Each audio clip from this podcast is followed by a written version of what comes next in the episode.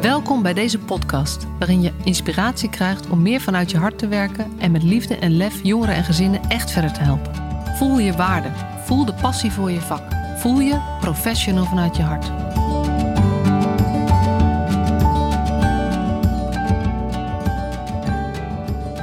Welkom weer bij een nieuwe aflevering van de Professional vanuit je hart podcast. Heel veel zin in de aflevering van vandaag, want ik ga in gesprek met Redwan El Hij is um, docent social work bij de Haagse Hogeschool. Hij is, um, uh, de, hij is directeur van een net opgerichte stichting Meion. Dat is een stichting in Den Haag die ontzettend veel doet. Wat ik niet kan samenvatten, dus mag hij zo meteen lekker zelf doen. En hij is um, social worker van het jaar 2022. Gefeliciteerd nog daarmee, Redwan. Dank, dank Marcia. Ja, en uh, wij zaten elkaar net al eventjes, uh, we hadden zo'n voorgesprekje. Uh, en ik dacht echt halverwege, waarom hebben we niet die, die opnameknop al aangezet? Dus nou ja, bij deze. welkom in de podcast. Dank, leuk om hier te zijn. Ja, en ja, de eerste vraag die iedereen van mij krijgt um, is, ben jij een professional vanuit je hart? Ja, ja, ja, ik ben zeker een professional van, vanuit mijn hart. Ik ben dit vak, beroep, ooit gaan uitoefenen, puur vanuit mijn hart. Dan moet ik wel zeggen dat het verstand door de jaren heen ook nog steeds grotere rol uh, is gaan innemen, waar ik heel blij mee ben. Maar ik ben wel echt een professional vanuit mijn hart, ja. Dus al de dingen die ik doe, doe ik wel, uh, wel een groot deel vanuit mijn hart. Omdat ik begaan ben met mijn medemens en constant bezig ben van, joh, hoe kan ik een bijdrage leveren aan de samenleving en alle mooie mensen die daar uh, een deel van uitmaken. Mooi. Oh, dat is wel grappig. Dus ik denk dat wij qua, persoonlijke drive best wel dicht bij elkaar zitten, als ik je dat zo hoor formuleren. Hey, en je zegt, um, mijn hoofd, mijn verstand is een grotere rol gaan innemen. En daar ben ik eigenlijk wel blij mee. Maar, maar ik, ik, ja, kan je daar wat over vertellen? Wat, wat is dat voor proces geweest? Of hoe, uh, hoe kijk je daar zelf naar? heel, heel tevreden ook. Wat ik net zei, ik ben er ook wel blij mee, denk ik. Toen ik dit, ik denk dat ik nu 16 jaar actief uh, werkzaam ben in het sociaal werk. 16 jaar geleden uh, ja, deed ik de dingen heel veel vanuit mijn hart, vanuit mijn gevoel. En waren gelukkig heel vaak ook goed. Uh, ja, gaandeweg door het volgen van opleidingen, het opdoen van nieuwe kennis en ja, je je handeling, eigen handelingsrepertoire ook steeds meer bewuster. Uh, dat bewust bekwaamheid. Uh, dat ik ook, ook weet waarom ik de dingen deed zoals ik ze deed of ze nog steeds doe. Puur vanuit de gedachte dat je daarop dus weer kunt reflecteren en ja, je eigen handelen richting mensen kunt optimaliseren. Dat ik denk dat dat ergens ook wel weer een stukje vanuit het hart is. Je wilt mensen constant het allerbeste kunnen bieden hè, binnen jouw eigen mogelijkheden als professional, denk ik dan. Ja. Ja. ja. ja, het is ook wel, ik vind het wel mooi het proces wat je beschrijft, dat eigenlijk ben je professioneler geworden in de loop der jaren. Dat hartstukje is niet minder geworden, nee. maar je hebt, er, je hebt er professionaliteit aan toegevoegd. Door ja. meer bewust te zijn en ook uh, nou ja, bewust te weten uh, wanneer kun je wat doen, wanneer moet je. En, en uit te leggen van ja, maar eigenlijk de dingen die ik doe kloppen wel, maar hoe kan ik ze uitleggen? Ja, ja. Ja. En ik denk ja. dat je daarmee, hè, dat het hartstukje inderdaad niet minder wordt, alleen maar nog zelfs groter. Ja, ja. Ja, en, ja. ja. Ja. en het zijn wel die twee, dat, die term professional vanuit gaat echt over de combinatie van die twee dingen. Dus vind ik wel mooi wat je zegt. Want het is voor mij dus breder dan alleen maar volg je hart. Maar het gaat echt over een combinatie met die professionaliteit. Waarbij altijd volgens mij een, ja, wat ik zie, een risico van een, een toenemen van meer kennis, uh, is dat je professionaliteit wel toeneemt, je professionele kennis, maar dat je hart er een beetje uit verdwijnt. Dus die ja. moet je er ook goed bij houden. En als je die twee combineert, ja, dat is een, dat is, dan ben je ja. volgens mij de beste professional voor de mensen die we willen helpen. Ja, nou ja, ben ik, ben ik met je eens. Ja, ik denk dat professionaliteit, professionaliteit, en we spreken van professionaliteit wanneer je dus ook heel sterk op dat persoonlijke component kunt blijven. Hè? Dus niet alleen het technisch-instrumentele en normatieve, maar de, de, interactie tussen die, dat moet in balans staan, denk ik. En, ja. Uh, daarbij heb je altijd een eigen ethische, morele uh, kompas ook, die je nooit uh, ja, uit het oog moet verliezen, om constant te vragen van, joh, doe ik nog het allerbeste voor mensen vanuit mijn hart, met de kennis die ik heb. En ja, werken vanuit de bedoelingen. Ja, Ja, precies. En dan iets concreter. Want dat is, ik merk dat voor veel mensen werken vanuit de bedoeling is zo groots. Uh, terwijl het daar ook wel over gaat. Dat je altijd blijft bedenken van ja, maar waarom, waarom bestaat mijn vak eigenlijk? Waarom bestaat mijn. Waarom waren we hier ook alweer? Juist. Ja. Voordat we het zo gingen protocoliseren of beschrijven. Of dat, en dat we ons verdrinken in kleine stukjes verantwoordelijkheid. Dat het gaat over, ja, maar waarom, niet waarom zijn we op aarde? Weet je, dat is een levensvraag. Nee, nee, nee, waarom, onze, waarom... onze professie, hè? Waar, ja, Nee, absoluut. Ja. Ja. Nou, kijk, en werken vanuit de bedoeling, dat kun je zo breed maken als je zelf wil. En tegelijkertijd zo simplistisch en makkelijk als, joh, ik heb een individu tegenover me. En die is hier op een of andere manier. Of ik zit bij, nu bij een gezin thuis. En, en we zijn om wat voor redenen dan ook met elkaar in contact gekomen. Uh, nou, vertel, wie, wie zijn jullie? Wat, wat, wat, hè, wat, wat, willen jullie? Wat is er aan de hand? En ja, wat kunnen jullie? Wat drijft jullie? Wat... Ja. Ja, mooi. Ja, en dan gaat het uiteindelijk, begint dit bij een hele goede basishouding van professionals. Dus, uh, nou ja, daar hadden we het van tevoren al even over. Hè, dat heel veel dingen um, die we proberen op te lossen met meer kennis, begint bij een hele goede basishouding. En dan, dan kan je met minder kennis ook toe. Terwijl die kennis weer helpt om te optimaliseren wat je doet in, op ieder moment. Ja. Hey, ik, uh, je hebt drie grote topics waar ik wel op in zou willen gaan. Maar laten we maar eens beginnen bij um, die verkiezing. Ja. De sociaal werker van het jaar. De sociaal werker van het jaar. Ja, dat is, uh, dat was nog wel een verkiezing, ja. Dat is vorig jaar, uh, dat is afgelopen mei. Ja. Verkozen tot sociaal werker van het jaar 2022. Ja. Uh, op basis van een landelijke verkiezing. Ik ben toen voorgedragen door de Haagse Hogeschool. Um, nou, dat is toch een heel eervol proces en, en een mooi proces uh, dat, ik daar, uh, dat ik daaruit als uh, ambassadeur voor het sociaal werk ben gekozen.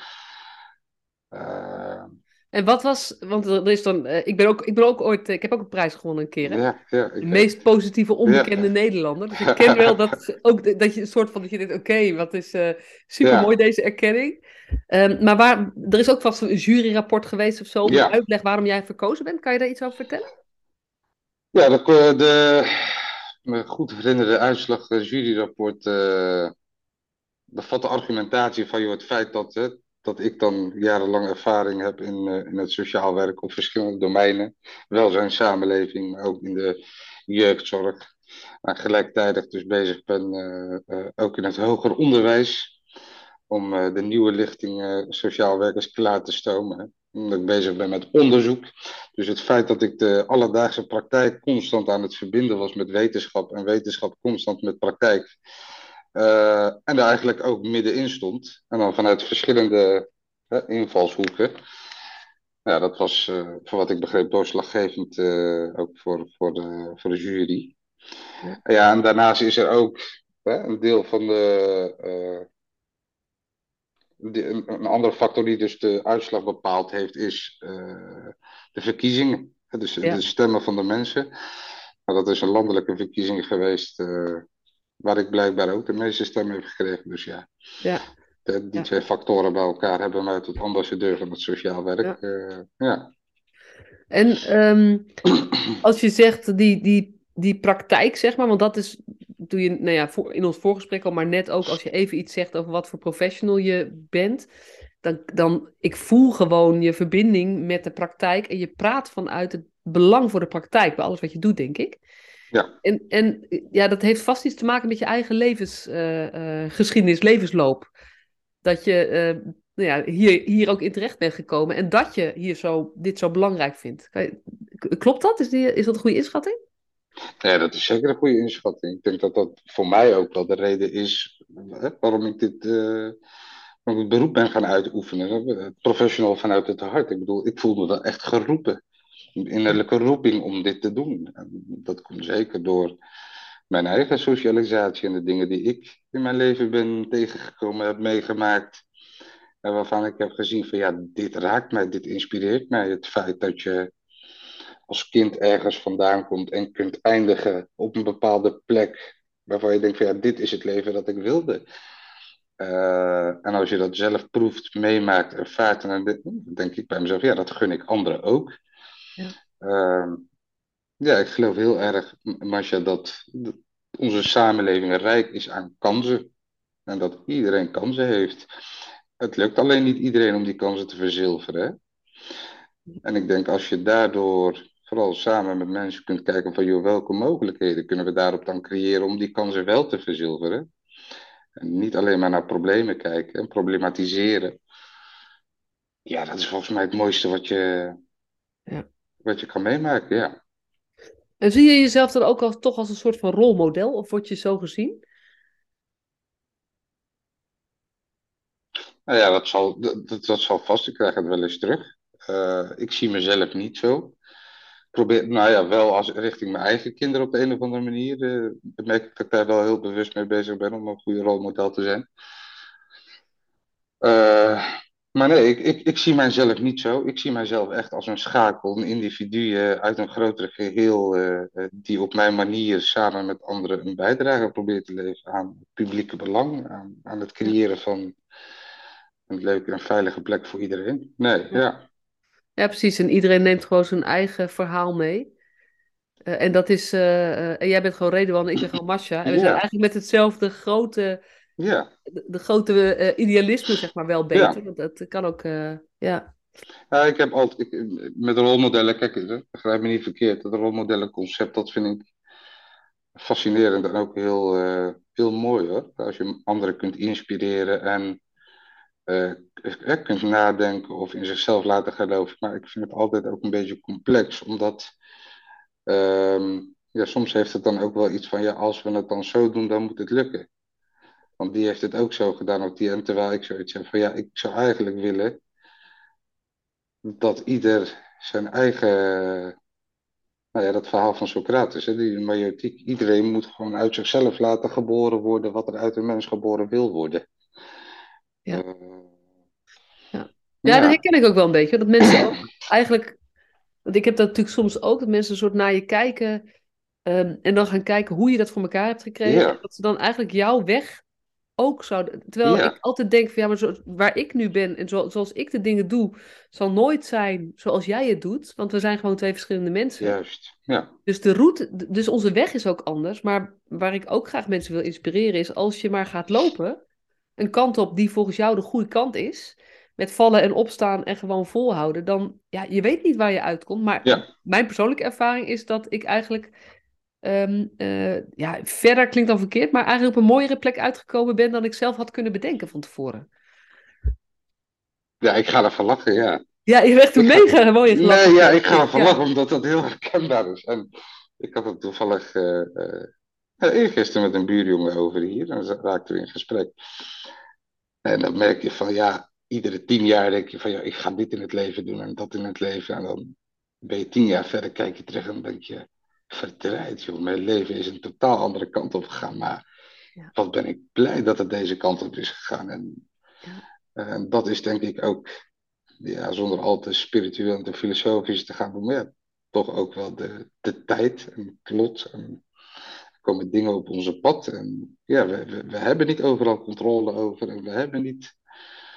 Uh, we kunnen niet alles beheersen. Iedere dag is er, is er een nieuwe en vallen en opstaan. En aldoende leert men, ja. Ja, ja dit is natuurlijk ook wel echt mega groeimindset. Ja. Die wij allebei volgens mij hebben. Ja. Maar het, en het is wel mooi, want het gaat dus veel minder over um, hoe zou ik dit in de buitenwereld voor elkaar kunnen boksen. Maar het gaat veel meer over wie ben ik, wat past bij mij en welke stap is nu voor mij de meest logische of de haalbare of de, de uitdagende, maar die ik wel zie zitten. Ja. Dus het is in die zin, um, het is bijna meer bezig zijn met jezelf dan met wat je wil bereiken. Terwijl wat je wil bereiken wel die drive geeft om met jezelf aan de slag te blijven of zoiets. Absoluut. Ja, daar zit gewoon een wisselwerking en interactie ja. in. Ja. Uh, nou ja, wat, wat doet men in beweging komen? Ja. Wat doet men in beweging komen? Hè?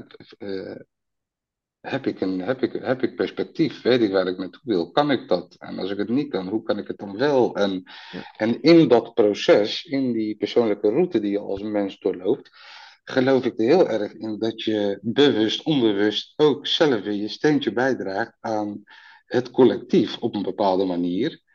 Uh, en, dus en dat zou ik zo willen hè, benadrukken. Uh, op het moment dat je dus ook oog voor jezelf kunt hebben niet alleen maar stilstaat bij wat er niet kan, maar bij wat er wel kan. Durft te groeien, want wij zijn groeiende organismes. Uh, ja, dan komt die verbinding met de samenleving ook, met de collectiviteit. En ik bedoel, wat is een mens? Een mens is altijd een mens in relatie tot anderen. Ja. Dat is onlosmaakbaar uh, verbonden, ja. ja. Ja, oh ja, dit is, dit is echt grappig. Wij hebben elkaar vanmorgen voor het eerst gesproken. Of tenminste, wat, wat uitgebreider gesproken. Maar we, zitten echt zo, we hebben echt zo'nzelfde visie daarop.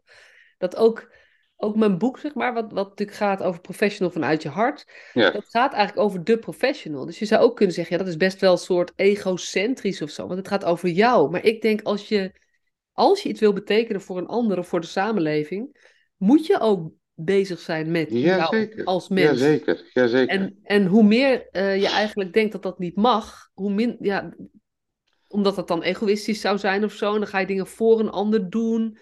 Maar uiteindelijk wordt je effectiviteit minder en je verbinding met anderen wordt minder. Want die, ja. ja het gaat eigenlijk over die verbinding met jezelf. Ja, en, en daarbij eh, denk ik dan over Masha, dat iets als ego egoïsme, egocentrisme, dat, dat we dat door de jaren heen ook misschien iets van een te negatieve betekenis hebben gegeven.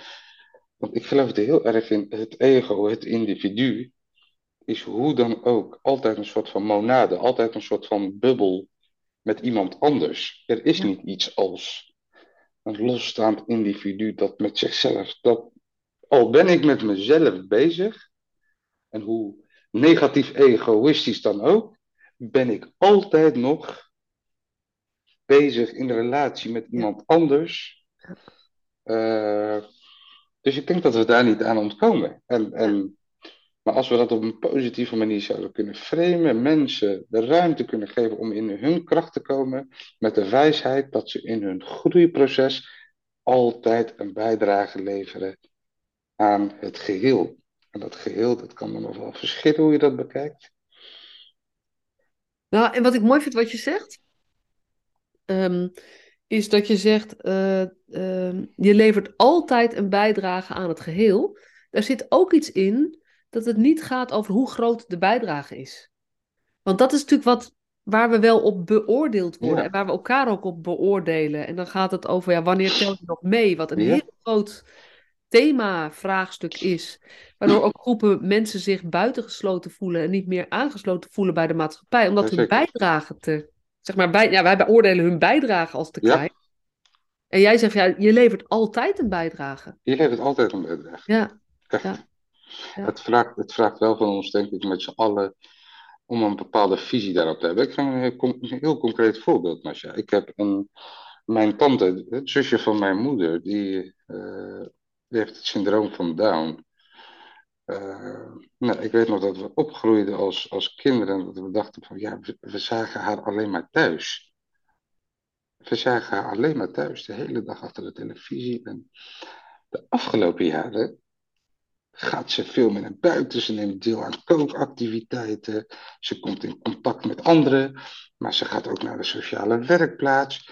Waar zij dus een bijdrage leveren aan de economie. Ze hè, produceren echt goederen en dat verkopen ze. En ik, zit, ik zat langs weer naar mijn tante te kijken en ik denk, wat is ze gelukkig. ze, straalt, ze straalt geluk uit. En dat kan iets heel kleins zijn. Ja. Echt iets heel kleins, maar het gaat erom dat we daar een moeite voor doen om te kunnen achterhalen van wat maakt een leven nou voor iemand waardevol? Wat acht iemand zelf van waarde? Dat kan zo groot zijn als ik weet niet wat, en zo klein zijn als ik weet niet wat. Ja, ja, ja. oh ja. Nou, en je, hoorde, je zei ook nog iets belangrijks. Ehm, dat mensen ergens voelen dat ze een perspectief hebben. En daar zit natuurlijk, je, je wil jezelf niet als rolmodel, zeg maar, zo zie je jezelf niet. En aan de andere kant denk ik, het is ook uh, zo belangrijk um, dat, dat we voorbeelden hebben en voorbeeld zijn van dat jou, zeg maar, hoe je opgegroeid bent of hoe je jeugd is geweest, wat voor situatie, omstandigheden je hebt gehad, ehm, niet een, een, meteen een voorspeller is wat dus je toekomst is of zo. Dat je, dat je dus een perspectief hebt. Ja. Alleen je moet er zelf wel ook, je, weet je, jij moet er ook zelf moeite voor doen. Absoluut, ja. Dus ik denk dat we in die zin allemaal wel een. Eh, ja, iedereen die een, een, reis in het leven heeft gehad, is een ja, rolmodel. Dan niet in de zin van doe wat ik gedaan heb, maar wel als jij op, op zoek gaat naar hoe kan, hoe, hoe kan ik meer mezelf zijn of whatever, hoe ga ik mijn weg vinden en dat vallen en opstaan en anderen zijn bereid om dat te zien, ja, dan kan je met allerlei hobbelige wegen op, hele, op een heel, heel mooie plek uitkomen. Ja. Wat die plek ook mogen zijn. Ja, dan is dit misschien wat ik bedoelde ook met het dat je dus altijd een bijdrage levert. Ja. Of je nou bewust of onbewust een rolmodel bent. Ja. Je levert dus blijkbaar nieuwe inzichten, nieuwe input om beleid te verbeteren of om anderen te inspireren of anderen aan het nadenken. Ja. Je, je, zet anderen tot denken, nou, noem het maar op. Dus je leeft, hoe dan ook, lever je weer een bijdrage aan het geheel. Ja. Uh, ja, en ik denk als we, je had het net heel mooi over die grondhouding. Ik denk als we daar gewoon bewust van zijn, als dat gewoon in de grondhouding zit, van onze mensen, van volg je eigen uh, wensen, je eigen perspectief, jaag je dromen na doe het vanuit het goede, vanuit het menselijke, dan zul je hoe dan ook een bijdrage leveren aan society. Ja. ja. Maar dat maakt het wel heel erg simpel, hè? Ja, ik, ik ervaar het wel zo simpel. Maar jij formuleert het ook heel simpel. Wat zijn er dan een hoop gedoe omheen aan het zetten eigenlijk? Ja. nee, ja. Um, Kijk, in dat, in dat proces van uh, ja, je eigen dromen na en je levert een bijdrage aan society, ja, daar kom je ook weer met heel veel andere entiteiten in onze samenleving te maken. En uh, ik denk dat, uh, nou ja, het klinkt inderdaad heel simpel, als je er zelf bewust van bent. maar ja, ik heb denk ik ook wel ergens geleerd dat het iets van tijd vraagt, iets van kennis vraagt, vooral zelfkennis, uh, levenservaring. Ja. Maar als je hier op den duur bewust van bent, dat je er dan wel echt uh, ook iets mee doet of zo, ja. Ja, ja. En dat is misschien wel een mooi bruggetje naar, uh, naar een, een, andere rol die je hebt, namelijk je docent social work. Ja. Um, ja, hoe doe je dat met die jonge mensen? Veel, zeg maar. Uh, en een, een onderwijssysteem wat toch gericht is op het toetsen van kennis, vaak. Ja.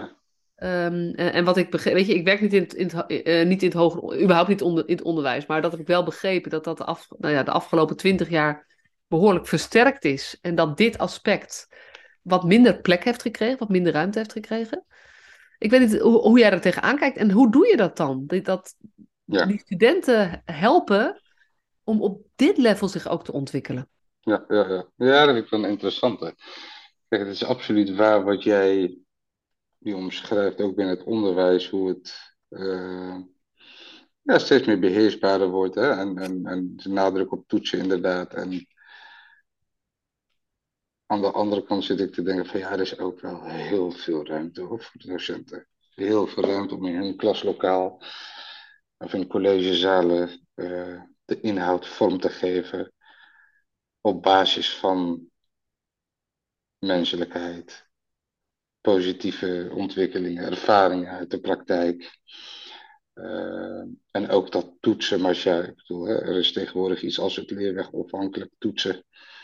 Dat betekent dat we op meerdere manieren, op verschillende manieren kunnen toetsen. Uh, niet één toetsvorm is uh, een heilige graal om te toetsen of iemand aan bepaalde vaardigheden of competenties voldoet.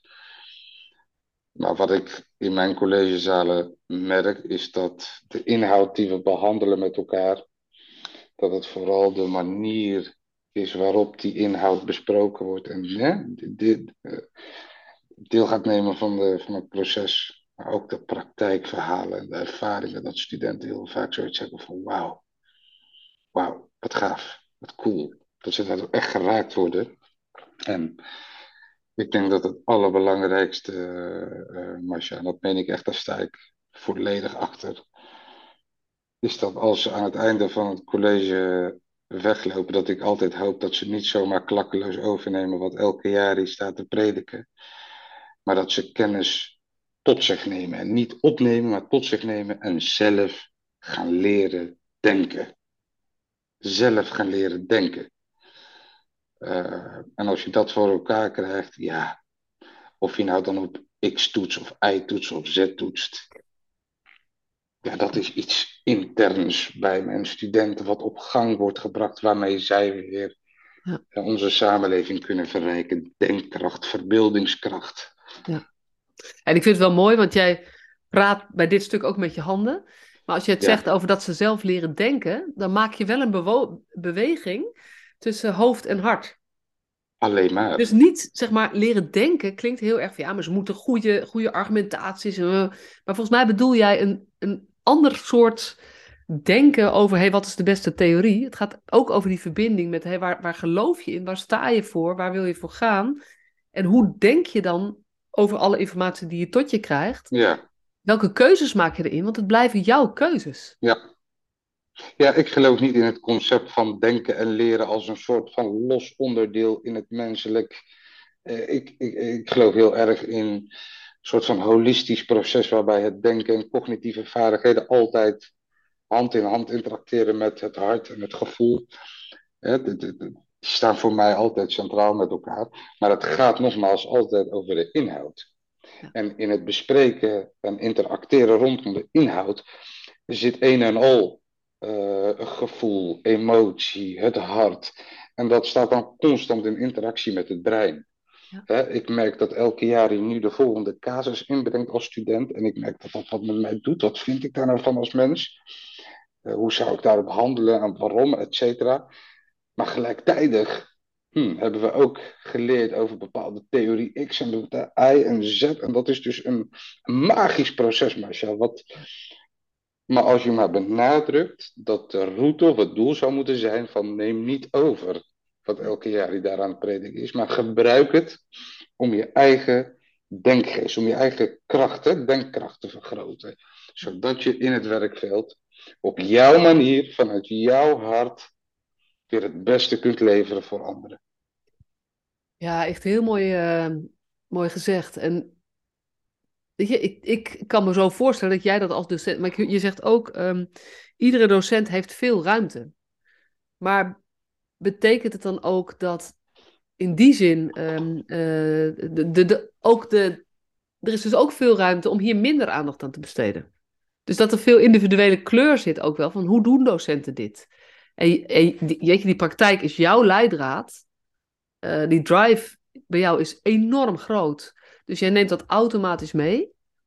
Um, ik, ik, ik, ben het boek ook gaan, gaan verbreden naar onderwijs. Omdat ik denk, ja, eigenlijk iedere docent zou een professional vanuit zijn hart moeten zijn in hoe die les geeft. En dat hoor ik bij jou heel duidelijk. Maar wat ik wel eens terug hoor voor studenten is, ja, het onderwijs is toch vooral toetsen op wat ik weet. Nou, kijk, laat me even de nuance. Ik zeg van er is ruimte. Kijk, ik ervaar die ruimte zelf. Hè. Ik kan niet voor mijn andere vakgenoten spreken. Er zullen vast collega's zijn die dat niet ervaren.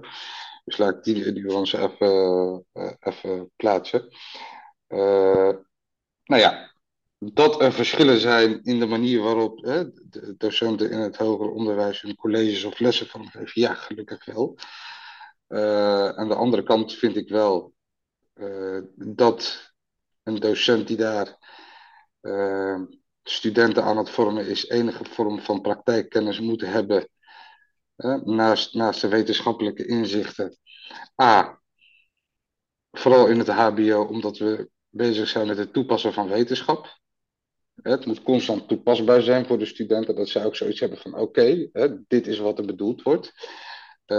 Maar B, heb ik gemerkt dat ook in de didactische processen, dus het kennis delen met elkaar, dat dat zo effectief is wanneer je het kunt uitleggen met voorbeelden en visualiseren en ook een stukje performance en, en dat performance gedeelte, dat hard, dat als je zelf heel veel praktijkervaringen hebt, dan gaat dat automatisch weer op, opkomen tijdens het proces wanneer je daarmee bezig bent. Ja. Dus ja, ik krijg wel eens gesprekken met mijn collega's en die zeggen van ja, hoe gaat het dan? En ik, ik omschrijf het echt als vuurwerk.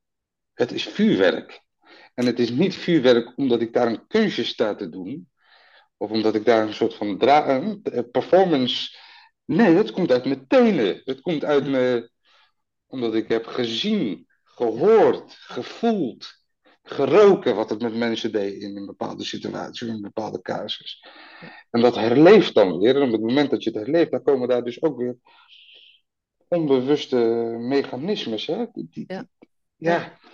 Ja, dat is wel grappig, want ik, ik, uh, heb, natuurlijk, ik heb ook gewoon in de praktijk gewerkt. En dat is al heel lang geleden. In 2007 ben ik de praktijk uitgegaan. En daarna heb ik nog wat interim klussen gedaan. Maar nou ja, dat al heel lang niet meer.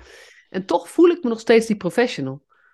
Dus volgens mij is dat gevoel, wat, wat ik jou ook hoor zeggen. Ik weet, weet je, we gaan nog zo meteen naar je, naar je derde rol, zeg maar, die directeur van de Stichting Meijon.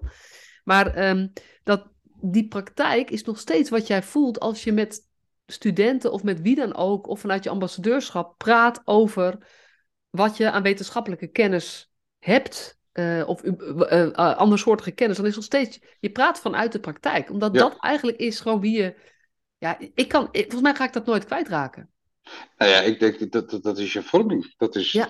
dat is je, uh, ja. zeg altijd, dat zijn je codes, dat zit in je systeem. En ook als we het hebben over wetenschap, hè, het feit dat ik wetenschappelijk onderwijs, onderwijs ben gaan volgen, is altijd met de gedachte van, ja, wetenschap staat ook in dienst van de praktijk. Ja.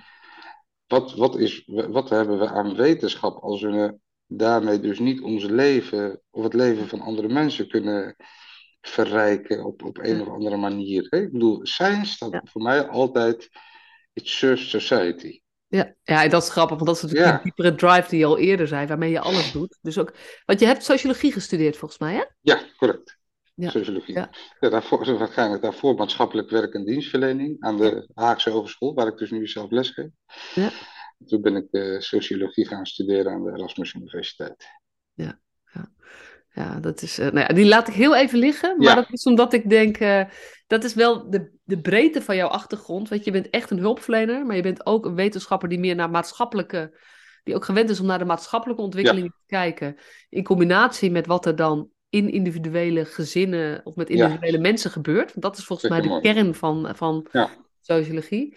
En als je van daaruit uh, wetenschap en praktijk aan elkaar verbindt, heb je natuurlijk heel verrijkt iets ten opzichte van iemand die gewoon sociologie gestudeerd heeft. Dus, uh, zo, zo, ervaar ik het wel, ja. Ja, ja, ja, ik kan me goed voorstellen. Ja. hey, want uh, volgens mij komen heel veel dingen bij elkaar in Stichting Meijon. Ja, Stichting Meijon inderdaad. Mensen in ontwikkeling. Ja, Mensen in ontwikkeling. Mensen dat is ook al, ja. Ja. ja. ja, daar zit dat groeiende in, hè? dat humanistische groeiende ja, maar ook dat je zegt, uh, iedereen heeft kansen. En er zit ook in, met iedereen, um, uh, het, het is, ga je jezelf ontwikkelen. Dat is natuurlijk dat mooie woord ontwikkelen ook, zeg maar. Um, dus dat zit daar ook al uh, in. Ja. En het gaat over de individuele mens. Dus eigenlijk heel veel dingen die we hiervoor bespraken, komen hier volgens mij in die naam alleen al terug. Absoluut. Ja. ja. Hey, en hij bestaat, het bestaat nog kort. Jij bent directeur. Dus ben je ook oprichter, gok ik? Nee, nee, nee, ik ben niet ah. oprichter. Het bestaat kort als je het afzet tegen, tegen andere organisaties en daar de, de van. De Stichting Miljoen uh, in Den Haag, denk ik dat er nu drie, vier jaar actief is. Uh, het is een organisatie dat zich vooral richt op ambulante uh, jongerenwerk. Dus ambulant jongerenwerk in, in Den Haag. Um, is het ook alleen in Den Haag, Nijl?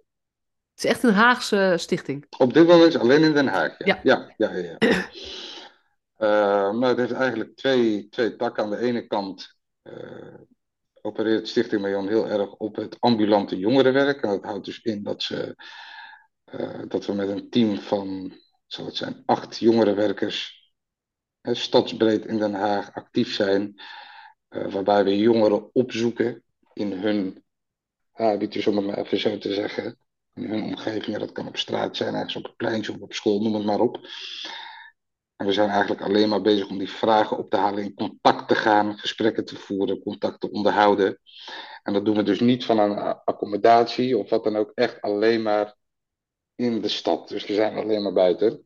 Om jongeren zo eventueel weer door te verwijzen, te verbinden naar voorzieningen.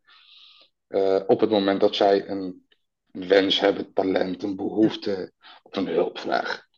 Ja, dus het ligt, het is, het is ambulant jongerenwerk, maar het ligt ook heel dicht tegen straat, straathoek. Absoluut. werk aan, zeg maar. Echt in die hoek moeten we het zoeken. Dus je zit ook een klein beetje aan, soms aan de veiligheidskant, zeg maar, zonder dat je justitie. Maar het zijn wel dat type jongeren wat je hiermee ook wil bereiken en opzoeken. Ja, ja. Ja, ja, ja. dat zeg je goed. Er zit ook een hele grote veiligheidscomponent aan. Ja. Alhoewel denk ik van ja, ook hier is dat een onderdeel dat er altijd bij zal zijn. Want veiligheid is nou eenmaal een onderdeel van ons leven. Ja. Het is een. Uh, ja, en wat wij dus doen is op uh, nou, bepaalde prioritaire gebieden in Den Haag. Die worden dan ook in samenspraak met lokale welzijnswerk, de gemeente, de politie in kaart gebracht. Ja. Als dat dan zorgen zijn, dan worden wij daar. Uh, dan wordt ons gevraagd of wij daar op willen inzetten. En vooral met de gedachte van, joh, laten we uh, preventie en repressie samengaan. Hè? Dus repressie uitsluiten als preventie nog mogelijk is. nee, het is, eigenlijk het zoeken van die jongeren. Um, uh, daarmee in contact komen, waarvan nou ja, de, de, de kans ook groot is dat we ze anders op andere plekken in de veiligheidsketen tegen gaan komen. Uh, en ik geloof er heel erg in dat als we deze jongeren, als we dat willen voorkomen, zullen we moeten investeren in de relatie. Ja. En ze moeten kijken of, of we ja, ook hen kunnen laten zien dat er andere perspectieven mogelijk zijn. Correct. Ja. ja. Het bieden van alternatieven, inderdaad. Ja, mooi. Ja. Dus ja, heb jij, zijn eigenlijk twee grote dingen. Het ambulant jong, jongerenwerk is één grote poot en het andere? Het andere poot is uh, het accommodatiegericht werken. Uh, wij hebben op dit moment drie locaties, drie accommodaties uh, waarvan we, waaruit we werken. Dat is in Moerwijk, Vrederust en uh, in de wijk Morgenstond. Nou ja, vanuit die drie plekken, drie accommodaties, proberen we een soort van verbinder te zijn in de wijk. De nadruk ligt daarbij heel erg op wat kunnen mensen zelf. Hè, dus echt uh, jongeren, kinderen, ouderen, senioren, noem het maar op. Wat kunnen jullie doen voor de wijk? Wat willen jullie? Waar liggen jullie talenten? Waar, uh, ja, onze visie is dat die accommodaties echt verbindende schakels zijn in die wijken. We brengen professionals met mensen bij elkaar, mensen onderling met elkaar, om constant een soort van netwerk te creëren waarbij mensen op elkaar kunnen terugvallen. Uh, of het nou gaat om ontmoetingen, behoefte aan contact, of het nou gaat om het behalen van een andere doelstelling. Net als, joh, ik heb een stageplek nodig, kan jij wat voor mij regelen? Het zijn centrale punten in wijken, waarin eigenlijk een soort van die sociale basis wordt gecreëerd. Sociale infrastructuur. En zijn dit dan ook specifieke wijken? Want ik ken, ik, nou, ik ken Den Haag niet zo goed, maar ik denk ook een deel van de luisteraars hebben geen idee als je deze drie wijken noemt. Zijn het speciale type wijken? Nou, dit zijn drie wijken in uh, het gebied Den Haag Zuidwest. En Den Haag Zuidwest is uh, een van de prioritaire gebieden op de nationale lijst van uh, aandachtsgebieden. Om maar even zo, te, zo op, te, op te noemen. Uh, nou, dit zijn wijken waar heel veel talent, potentie, heel veel drive zit, ben ik echt. Wordt niet altijd door iedereen even, even gezien, ook zo. Maar er zijn ook wel, dit zijn ook wel wijken waar, waar bepaalde sociale vraagstukken boven hangen, die iets complexer misschien zijn dan andere wijken. Maar desalniettemin uh, ja, gebeuren hier zoveel mooie dingen, Marcia. Dat is ongelooflijk. Als je daar maar doorheen kan kijken. En vooral ook niet vanuit je eigen norm. Nee. Als je er maar kunt kijken en beoordelen van hoe mensen het zelf ervaren. En, uh, nee, precies. Dus je moet het niet vergelijken met... Nou ja, ik, ik, woon in Ogenal in Utrecht. Dat is zo'n zo'n zo'n zo'n uh, hoogopgeleide, goed verdienende uh, tweeverdienerswijk, zeg maar ja, dat, je moet niet ver, je moet, ja, totaal, niet vanuit je eigen, ja, niet vanuit je eigen filmpje gaan beredeneren en, en, en hè, kijken of iets goed of slecht is of wat dan ook. Nee, luister gewoon naar mensen. Hoe vinden mensen het zelf? Ja. ja. Uh, nou ja, dat is ook wel hele interessant. De afgelopen jaren hebben wij constant de gedachte van, joh, als we van die wijken een soort van uh, kunnen maken, waarin, ze, waarin mensen zich uh, veilig en herbergd voelen, dan zullen zullen ze wel gelukkig zijn. Terwijl nu blijkt dat. Je ziet dat bijvoorbeeld mensen met een verstandelijke beperking in een woonwijk worden gehuisvest. Met de gedachte dat ze dan hè, in een kuuroord terechtkomen. Terwijl als je het hun vraagt, nou, dat die mensen heel vaak zeggen van ja, ik voel me hier eigenlijk heel onveilig. Ja, Ik heb toevallig vanmorgen was er een uh, artikel wat ik gelezen had, had hierover. Ook, uh, ook dat een van de ontwikkelingen binnen de gehandicaptenzorg, en dat heeft te maken met bezuinigingen, is ja. we moeten al die grote terreinen afbouwen. Ja. We, we, gunnen het mensen om veel meer in de wijk te wonen. Dat is dan het verhaal. Mm -hmm. Maar precies wat jij zegt, dat in dat artikel ook stond dat um, uh, de, de heel veel mensen met een beperking zich ook daar beperkter voelen Ja, dan wanneer ze op zo'n terrein leven. Ja. Dus dat, daar komen we wel weer een beetje bij het verhaal wat we eerder hebben besproken. Van als we beleid gaan maken, Ja. als we veranderingen gaan doorvoeren, ja, probeer dan niet vanuit je eigen bril en je eigen codes en normen en waarden te kijken. Maar kijk, ga vooral het gesprek met mensen ook aan. Ja. Ja, want het doet me ook denken aan iemand die ik ken, die heeft zelf een, kind wat heel lang thuis gewoond heeft natuurlijk. En die is nu eh, jong volwassen, dus er zochten zij een woonplek en met een, met een vrij ernstige verstandelijke beperking. Heb je natuurlijk allerlei opties en uiteindelijk hebben zij gekozen voor zo'n groot woonterrein. En ik was Ja. er in eerste instantie wat verbaasd over. Maar ik ben, zit wel in elkaar dat ik gewoon, heel nieuwsgierig ben en gewoon benieuwd ben. Want ze- ja, iemand heeft heel bewust daarvoor gekozen. En ze zegt ja, waar ze nu woont, gaat zij gewoon op haar eigen fiets boodschappen doen in de winkel die daarbij hoort. Waar ze Ja. geholpen wordt door mensen die daar ook wonen. Maar ze heeft zoveel zelfstandigheid gekregen ten opzichte van toen ze thuis woonde. Ja. Vanuit, vanuit ons huis kon ze niet zelf naar de supermarkt, waar eigenlijk met haar, waarvan haar verwacht wordt dat ze op het tempo en de organisatie meegaat van hoe de samenleving draait. Juist, ja, ja, ja, ja, ja.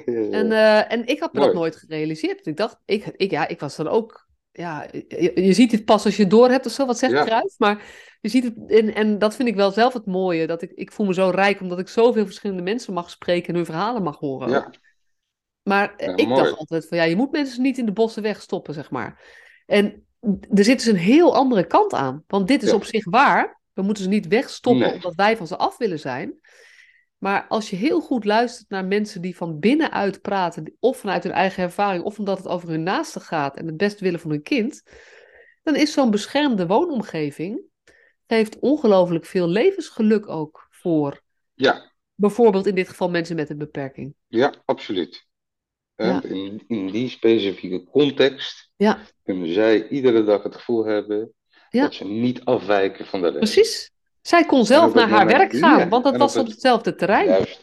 En op het moment dat we nadruk leggen vanuit dat inclusieparadigma van nee, we gaan ze in de wijken huisvesten zonder dat we die wijken ook echt systematisch inrichten, zodat deze mensen normaal kunnen zijn, ja, dan moet je dat niet doen.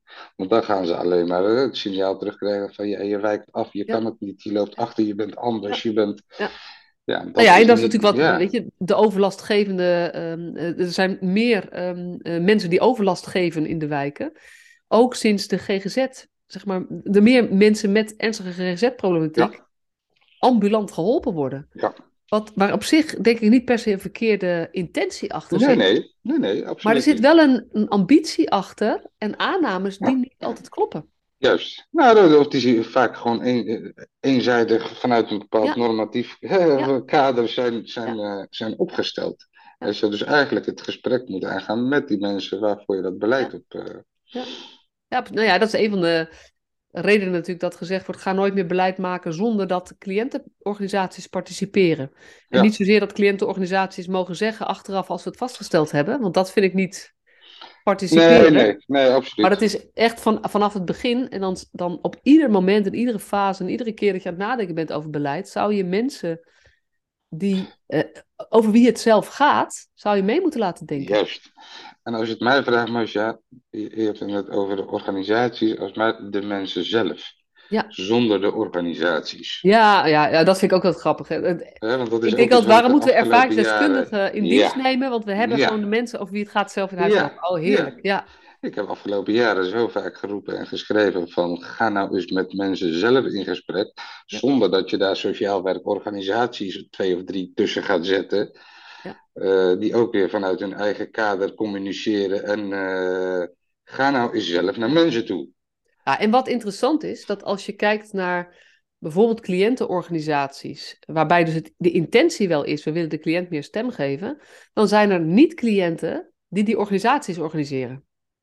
Dus, en die zijn vaak eerst de spreekbuis, of die maken dan toch de keuzes. Ja, Terwijl jij eigenlijk ehm, eh, zegt, ja, we moeten dat veel dichter bij de mensen. En niet zo ja. dichterbij, maar vanuit de mensen zelf. En als je dat gaat doen, dan heb je ook veel meer mogelijkheden om die krachten die er zijn, ook aan te boren. Ja, dan, dan weet je wat er speelt. Dan ken je het verhaal van mensen, nou ja, en narratieven. Ken je, dat, ja. En we roepen natuurlijk heel graag dat we willen dat mensen meer hun eigenlijk eigen verantwoordelijkheid nemen. Maar dat gaan mensen pas doen als ze ook echt meedoen. Ja. Dus het is een beetje kip-ei. En het is een beetje naar aanleiding van de, de accommodaties, waarbij dit volgens mij er ook heel erg onder zit. Ja, ja. Je wil dus niet een buurthuis hebben waar een buurthuiscoördinator van alles organiseert voor deze mensen. Je wil eigenlijk een plek hebben um, waarin veel ontmoetingen plaatsvinden vanuit mensen vanuit de wijk. En alles wat je dan inzet is eigenlijk bedoeld om te versterken wat daar al is. Ja. En, in mijn ideale wereld, en dat gebeurt nu ook, ambtenaren die daar spontaan langskomen, uh, mensen van de politie, het onderwijs, puur om het contact aan te gaan. En zoiets te hebben van ja, dit is onze wijk en we doen het hier met z'n allen. En ja. Ja. dat is wat je volgens mij wil, samen, samen met elkaar doen en dat mensen direct met elkaar interacteren en communiceren, zonder dat er altijd schakels tussen moeten zitten. Ja, en dus zonder dat je een klankbordgroep hebt samengesteld. Want een klankbordgroep samenstellen, dat doen altijd weer mensen die niet dat, het zelf doe, zijn. Ja, dat moet ik dan doen. Hè? En dan ga ik selecteren, dan ga ik mijn lijstje met selectiecriteria opstellen. Iemand die goed kan communiceren, wat ik dus bepaal. Iemand die kan communiceren in ons belang, wat ik dus bepaal. En nee, dit moet je allemaal weglaten. Gewoon met de mensen spreken. Ja, ja, ja. dus als je echt inspraak, als je, als je wil weten echt wat er leeft in een wijk, zou je niet een klankbordavond moeten organiseren, maar zou je gewoon ergens naartoe moeten gaan waar mensen zijn die in die wijk wonen. Ja. Uh, en zou je erbij moeten gaan zitten en daar gewoon gaan praten en luisteren. Um, en, um, en belangrijk vind ik dan, ik vind dat er heel vaak nu wel geluisterd wordt. In die zin, er wordt best vaak initiatief genomen om te gaan luisteren naar mensen. Maar dan is het nog altijd, hey, fijn dat ik jullie verhaal mocht horen, maar wij gaan door met ons eigen beleid. Ja. Dus voor mij gaat het ook een stapje verder van wat gebeurt er dan als je daar dan geweest bent en die verhalen hebben je geraakt, um, heb je dan als bestuurder of als organisatie ook het lef om te zeggen van ja, dat betekent dat we bij de volgende stappen niet um, gaan toetsen wat wij zelf denken, maar eigenlijk aan die mensen vragen wat zouden onze volgende stappen moeten ja. zijn. Correct. Dus, uh, en dat is wat, uh, wat, wat bij Stichting Meijon hoort, als ik het zo een beetje... Ja, dat is, is wel een van mijn uitgangspunten. Ik ja. heb wel vaker gezegd dat voor mij het, doel niet ligt op expansie of financiële belangen of, of dergelijke. Maar ik wil laten zien dat wij een bijdrage leveren aan de samenleving. En ik wil vooral laten zien dat, dat we met z'n allen een prachtig stelsel hebben waar heel veel geld in gaat en dat het beter kan. En vooral als je naar mensen, mensen zelf in bij betrekt. Uh, ja, en dat, dat, dat is prachtig, eh, Masha. Dat is prachtig. Ja, ja. Ja, en ik geloof dat ook zo. En dat ik ook denk, um, we moeten niet te veel praten over het stelsel, maar we moeten het gewoon anders doen. We, we hebben een mooi stelsel, Masha. Ja. We hebben echt een mooi stelsel. Ja. Maar laten we nou eens kijken naar ons eigen handelen. Ja. Hè, van mens tot mens. Ja. Ook van al die professionals binnen dat stelsel. Ja, ja, ja, ja, daar heb ik het nu over. Ja als professionals laten we nou kritisch en eerlijk zijn ook naar onszelf. Wat zijn we nou aan het doen? Doen we nog het goede? Zoals mensen dat zelf willen? Zijn we nog in contact? Ik sprak onlangs uh, sprak ik het voorbeeld hier, uh, hier in Den Haag uit. Dat uh, de burgemeester van, we hebben hier een burgemeester van Zanen en de wethouder van Welzijn, Martijn Balster. Ja, die zijn nog vaker in bepaalde gebieden in Den Haag dan menig bestuurders. Dan denk je van ja, kijk, en dat is wat ik bedoel. Hè? Dat is een beetje de omgekeerde wereld. Ja. En ik maak dat eigenlijk al heel lang, heel lang mee ook hoor, in het sociaal werk. Dat ook wij, onze eigen sociaal werkorganisaties, echt kritisch mogen zijn. Van uh, over de dingen die we doen. En doen we de dingen die we doen, doen we die nog wel echt voor mensen? Of hè, daar wat kritischer op zijn. Ja. Of zijn we eigenlijk een feestje aan het organiseren met alle mensen die, die zeg maar de kennis hebben, denken ze. Ja. Ja. Ja, ja. ja, heel herkenbaar en een hele mooie, uh, mooie visie. Is er nog iets meer over Stichting Meion? Waar je, waar je denkt van, oh, dat, dat, moet, dat moet ik echt nog even noemen? Nou ja, wat ik denk zeker wil benoemen en moet benoemen is uh, dat onlangs weer bekend is geworden dat wij ook de komende jaren onze inzet hier in Den Haag mogen blijven doorzetten, waar ik echt heel blij mee ben. Maar wat ik wel heel leuk vind om te zien, Masha, is toch wel een soort van kanteling ook in het denken bij, bij lokale beleidsambtenaren hier bij de wethouder en de burgemeester. Ik merk dat ze het verhaal wat ik nu aan het prediken ben, dat ze dat hier in Den Haag wel uh, nou ja, enigszins goed door beginnen te krijgen. In de manier waarop ze beleid, beleid doorvoeren. Daar ben ik echt heel blij mee. Omdat, wat ik net zei, het gaat mij er echt niet om of onze organisatie er nou beter van wordt.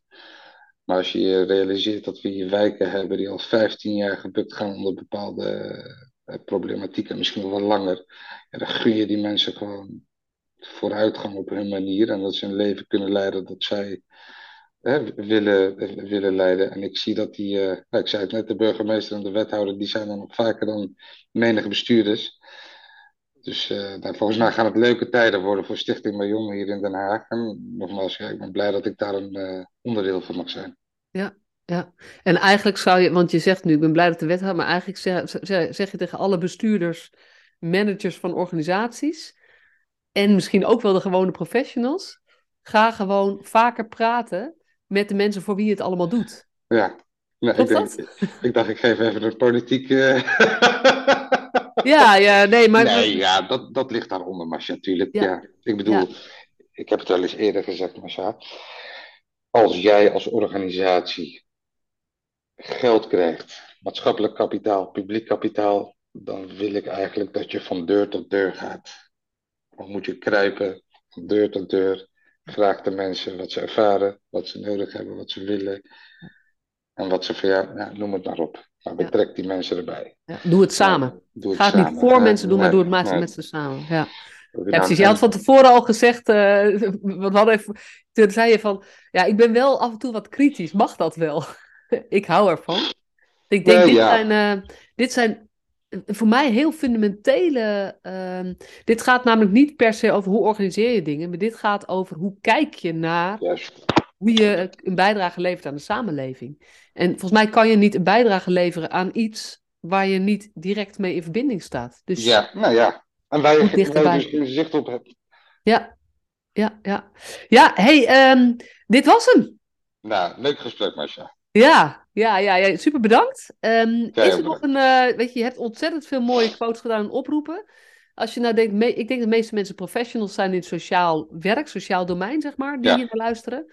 Als je dan een soort one-liner voor ze hebt, wat zou je dan uh, um, ze willen meegeven? Nou ja, one-liner is, is realiseer je met z'n allen dat de, de, de staat van onze samenleving, als het gaat om mensenrechten, is voor mij altijd een uitdrukking van het leven van een individu. Als we met z'n allen kunnen zorgen dat ieder individu een leven kan leiden wat voor een individu waardevol is, ja, dan doe je volgens mij prachtig werk. En weet dan dat je indirect ook een bijdrage levert aan het geheel, aan de samenleving. Prachtig, dankjewel Redouan. Jij bedankt, Michel.